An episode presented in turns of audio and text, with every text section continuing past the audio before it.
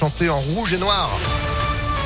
Juste après un ciel 100% gris, euh, la météo pour vous. Le temps de faire place à l'info de Sandrine Ollier, bonjour. Bonjour Phil, bonjour à tous. À la une à Lyon, deux hommes toujours en garde à vue ce matin après le fiasco de l'Olympico hier soir à Dessine. L'un d'eux serait le spectateur qui aurait lancé la bouteille d'eau sur Dimitri Payet, un geste qui a entraîné l'arrêt définitif de la rencontre entre Lyon et Marseille. Le deuxième serait un jeune homme de 17 ans accusé d'usage de fumigène. Deux autres personnes de 18 ans ont été relâchées hier soir là aussi pour usage de. Reste à connaître maintenant la sanction pour l'OL, défaite sur tapis vert, retrait de points, match à. La commission de discipline de la Ligue de football professionnel se réunit en urgence aujourd'hui.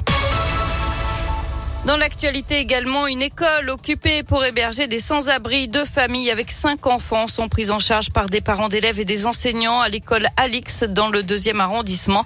Le collectif a alerté en septembre sur la situation de ces élèves de l'école, mais il n'y a toujours pas de solution d'hébergement.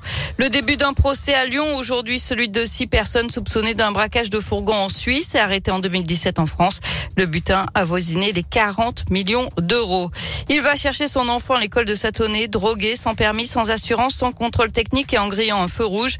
Un homme a été arrêté mardi dernier par les gendarmes de Dardilly. Il a été intercepté et contrôlé devant l'établissement scolaire. Il devra s'expliquer prochainement devant la justice.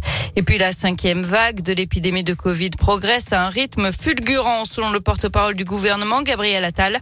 Le nombre de contaminations a augmenté de 82% en une semaine. Plus de 8000 patients sont hospitalisés.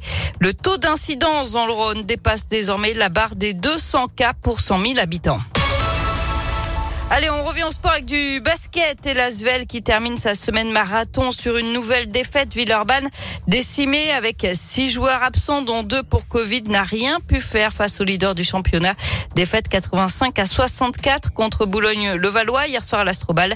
Dédié William Howard un peu dépité après le match. Le score reflète le match. On n'a pas été dedans euh, ce soir.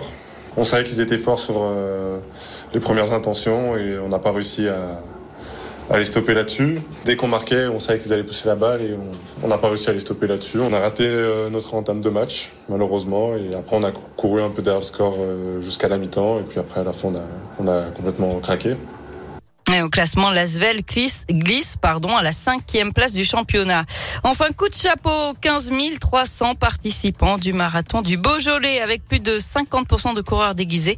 Une ambiance festive et sportive dans le vignoble ce week-end. Une trentaine d'animations, 35 orchestres, 15 ravitaillements, 18 dégustations et 10 châteaux traversés au cœur des crues du Beaujolais. Voilà, après l'effort. Le avec modération. Bah ouais, c'est pas trop, peut-être c'était de l'eau. Oui, bah, bien sûr. De l'eau du Beaujolais bah, Bien évidemment. Attends. Bien entendu. C'est la meilleure. Merci Sandrine. Vous êtes de retour euh, quand? À 11h. Oui, à tout à l'heure. Allez, à tout à l'heure. 10h03 pour l'instant, c'est la météo.